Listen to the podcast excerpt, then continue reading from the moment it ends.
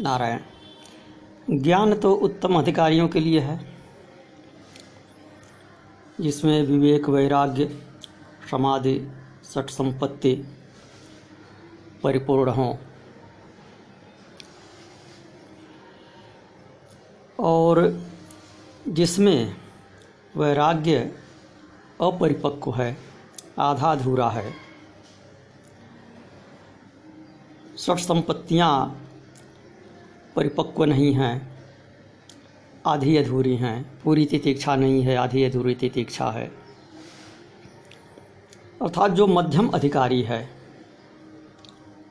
उसको कैसे ज्ञान हो? क्या वो ज्ञान से वंचित रह जाएगा? क्या वो भक्ति से भी वंचित रह जाएगा? भगवती कहती हैं, ऐसा नहीं होगा। उसे भी ज्ञान की प्राप्ति होगी उसकी ही मुक्ति होगी। थोड़ा सा समय लगेगा। अधिकारिता के अनुसार समय लगेगा। इसका परिपक्व हो गया है उसको शीघ्र ज्ञान हो जाएगा। इसका अपरिपक्व हो गया है, अभी। तो उसको भक्ति करते करते उसका वैराग्य परिपक्व होगा तदुपरांत उसको ज्ञान होगा। तो हिमालय पूछते हैं सुयाम भक्ति वदस्वाम्ब येन ज्ञानम सुखेन ही जायते मुंजस्यास्य मध्यमस्याविरागिड़ आप मुझे अपनी वह भक्ति बताने की कृपा कीजिए जिस भक्ति के द्वारा अपरिपक्व वैराग्य वाले मध्यम अधिकारी को भी सुगमता पूर्वक ज्ञान हो जाए। तो अब यहाँ भगवती मोक्ष मार्ग के साधन का वर्णन करती हैं। ज्ञान ही मोक्ष है ज्ञान ही ब्रह्म है तो उसका क्या है? साधन क्या है? तो एक तो को तो ज्ञान योग ही कहते हैं। ज्ञान तक पहुँचने का मार्ग ज्ञान योग। ज्ञान के द्वारा ही ज्ञान की प्राप्ति होती है। और एक है कर्म योग और एक है भक्ति योग। तो कहती है मार्गास्त्रो में विख्याता मोक्ष प्राप्त नगाधिप कर्म योगो ज्ञान योगो भक्ति योग से सत्य है। कि मोक्ष प्राप्त के साधन भूत कर्म योग ज्ञान योग और भक्ति योग ये मेरे तीन मार्ग प्रसिद्ध हैं। इन तीनों में मध्यम अधिकारी के लिए भक्ति योग अधिक उपयुक्त है। यह अधिक सुलभ है। मन से संपादित होने वाले, शरीर तथा चित्त आदि को पीड़ा न पहुँचाने वाले भक्ति का भी विधान है। ये सरल है सबसे। तो कर्मयोग से तात्पर्य यहाँ, यज्ञ इत्यादि कर्मकांड हैं और ज्ञान योग वेदांत ज्ञान है, जो कर्म योग के संपादन के उपरांत अपनाया जाता है। और भक्ति योग जो है, वो कर्म और ज्ञान के साथ साथ चलता है।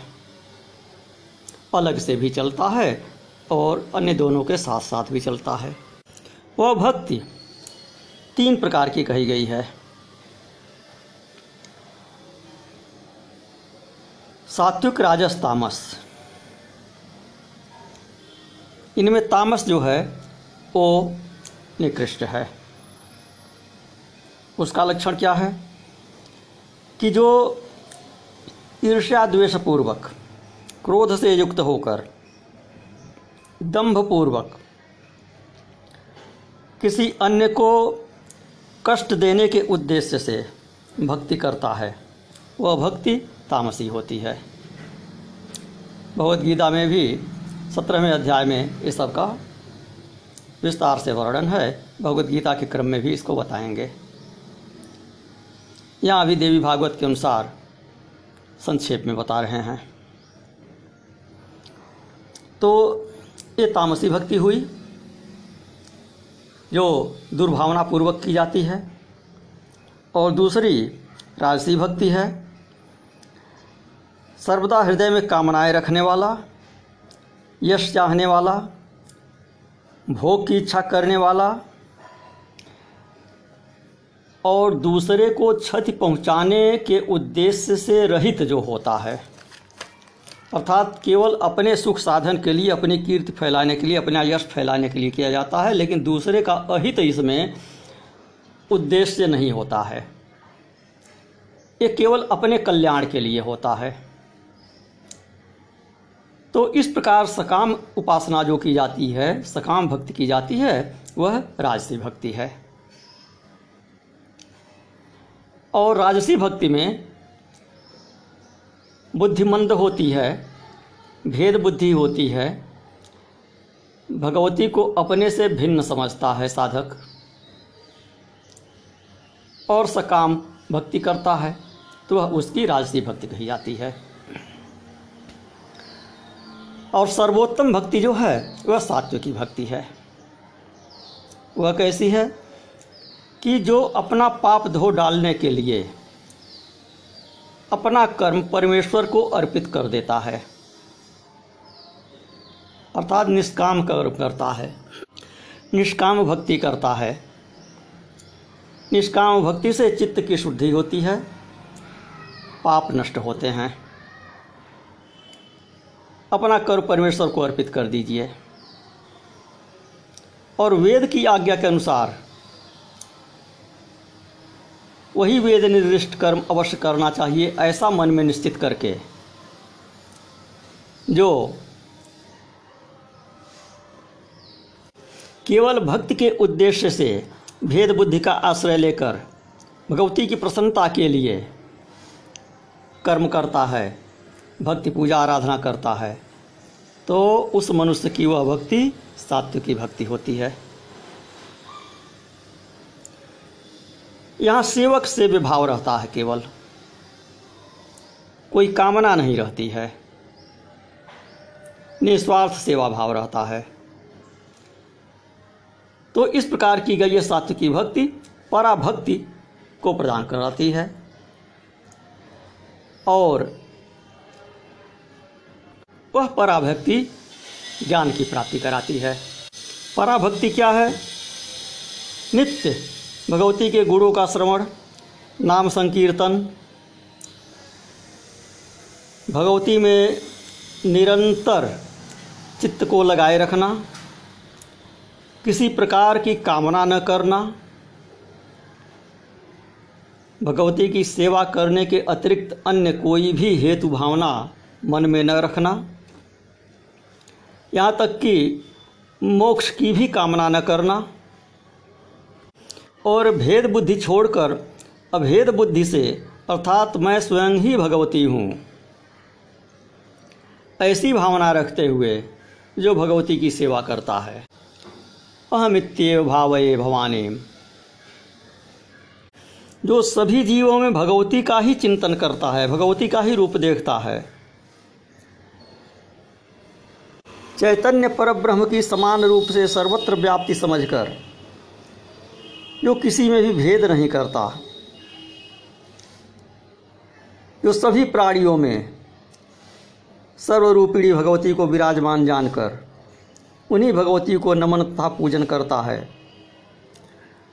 निकृष्ट से निकृष्ट जीव में चांडाल इत्यादि में भी भगवती की ही भावना करता है और भेद का परित्याग कर देता है, किसी से द्रोह नहीं करता। भगवती के स्थानों अर्थात तीर्थों के दर्शन, भगवती के भक्तों के दर्शन, शाक्त शास्त्रों के श्रवण, भगवती के तंत्र मंत्रों आदि में श्रद्धा रखता है। प्रेम से आकुल रहता है भगवती जिसका अनन्य प्रेम रहता है। और जो भगवती के लिए, भगवती से संबंधित नित्य तथा नैमित्तिक सभी कर्मों को, सभी व्रतों को। धन की कृपणता से रहित होकर भक्तिपूर्वक नित्य संपन्न करता है। विशेष ध्यातव्य है, विशेष रूप से भगवती की उपासना में। धन की कृपणता नहीं करनी चाहिए। अनेक बार देवी भागवत में यह निर्देश दिया गया है। कृपणता का वर्जन किया गया है। व्रतानि मम दिव्यानि नित्यम नैमित्तकान्यपि नित्यं यह कुरुते भक्ता वित्त साठ विवर्जित। वित्त साठ विवर्जित तो वित्त साठ्यंग न कर्तव्यम देव्याराधने क्वचित। भगवती की आराधना में कंजूसी नहीं करनी चाहिए, धन की कृपणता कभी नहीं करनी चाहिए। तो इस प्रकार से भगवती के प्रति भावना रखते हुए जो उत्सव इत्यादि आयोजित करता है, अहंकार रहित होता है, देह भावना से विहीन होकर जो भगवती का नाम संकीर्तन करता है। अर्थात, मैं यह शरीर नहीं हूँ, मैं स्वयं भगवती का ही रूप हूँ, यह भावना करते हुए। देवम भूतवा देवान जजेत। तो इस प्रकार से जो भगवती की भक्ति करता है, उसे पराभक्ति कहा जाता है। जिसमें देवी को छोड़कर अन्य किसी की भी भावना नहीं की जाती है। देवी के प्रति अनन्य भक्ति होती है, वह पराभक्ति होती है। तो फिर कहते हैं, भक्त की जो पराकाष्ठा है, भगवती स्वयं कह रही हैं, भक्त की जो पराकाष्ठा है, उसी को ज्ञान कहा गया है। और वही वैराग्य की भी सीमा है। क्योंकि ज्ञान प्राप्त हो जाने पर भक्ति और वैराग्य ये दोनों स्वयं ही सिद्ध हो जाते हैं। भक्ति स्तुजा पराकाष्ठा शैव ज्ञानं शैव ज्ञानम प्रकीर्तितम। भक्ति स्तुजा पराकाष्ठा शैव ज्ञानम प्रकीर्तितम। वैराग्य च सीमा सा ज्ञाने तदुभयम यतः।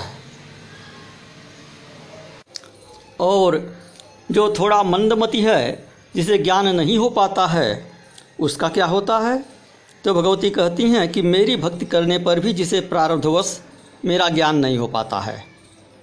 वह मेरे धाम मणिद्वीप में जाता है।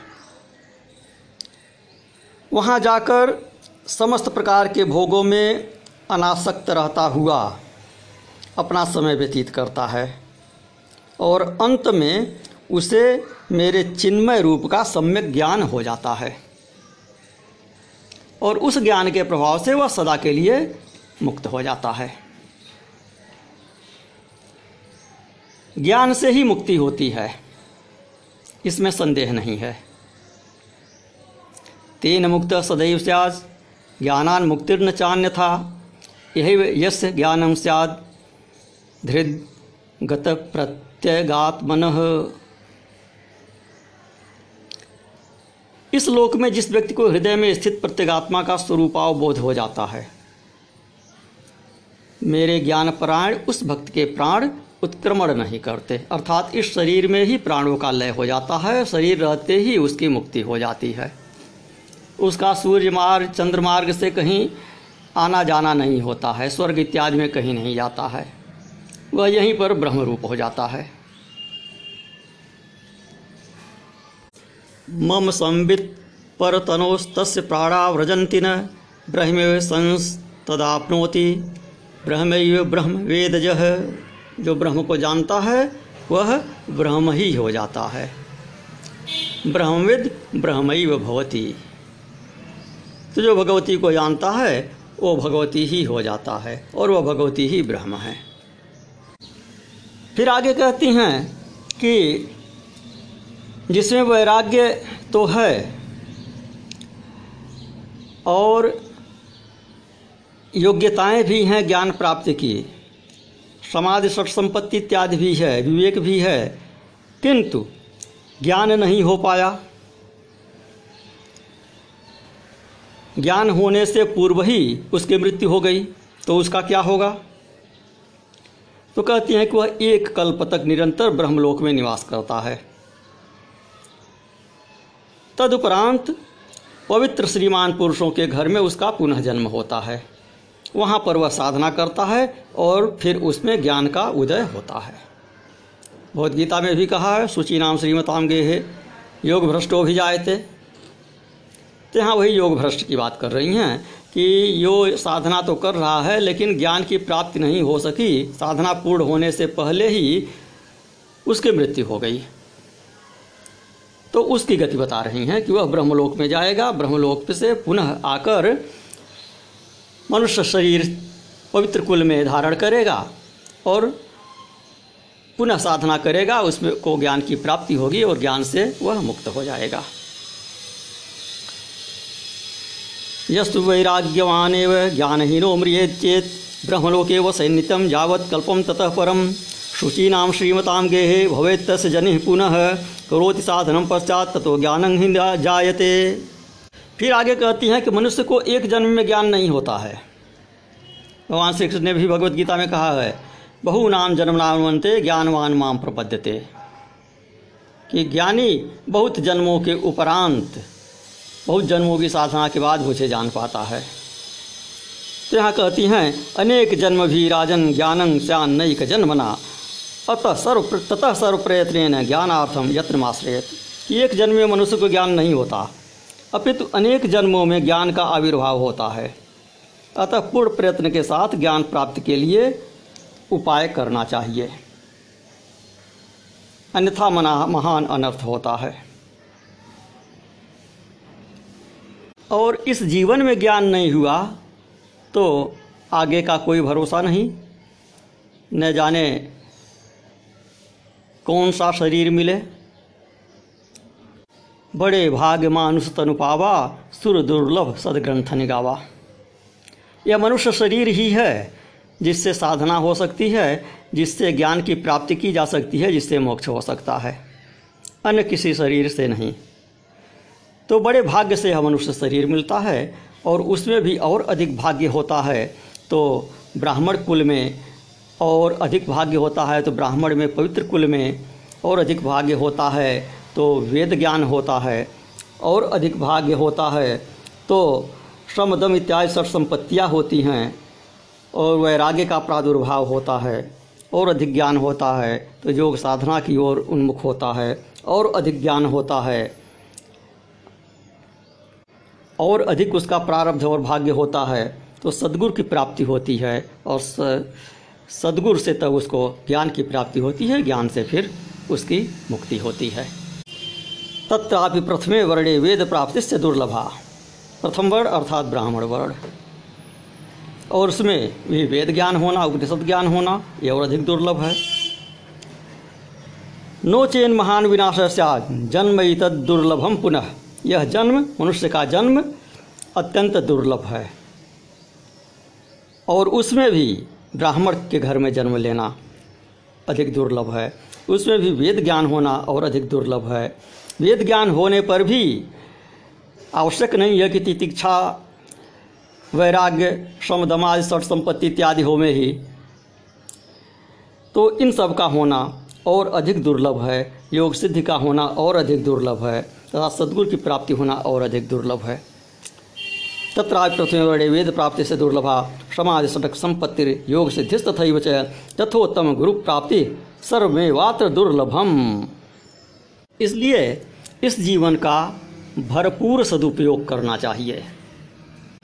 इतना सब कुछ मिलने के उपरांत जो व्यक्ति साधन नहीं करता है, भक्ति नहीं करता है, ज्ञान अर्जित करने का प्रयास नहीं करता है, उसका जन्म निरर्थक है।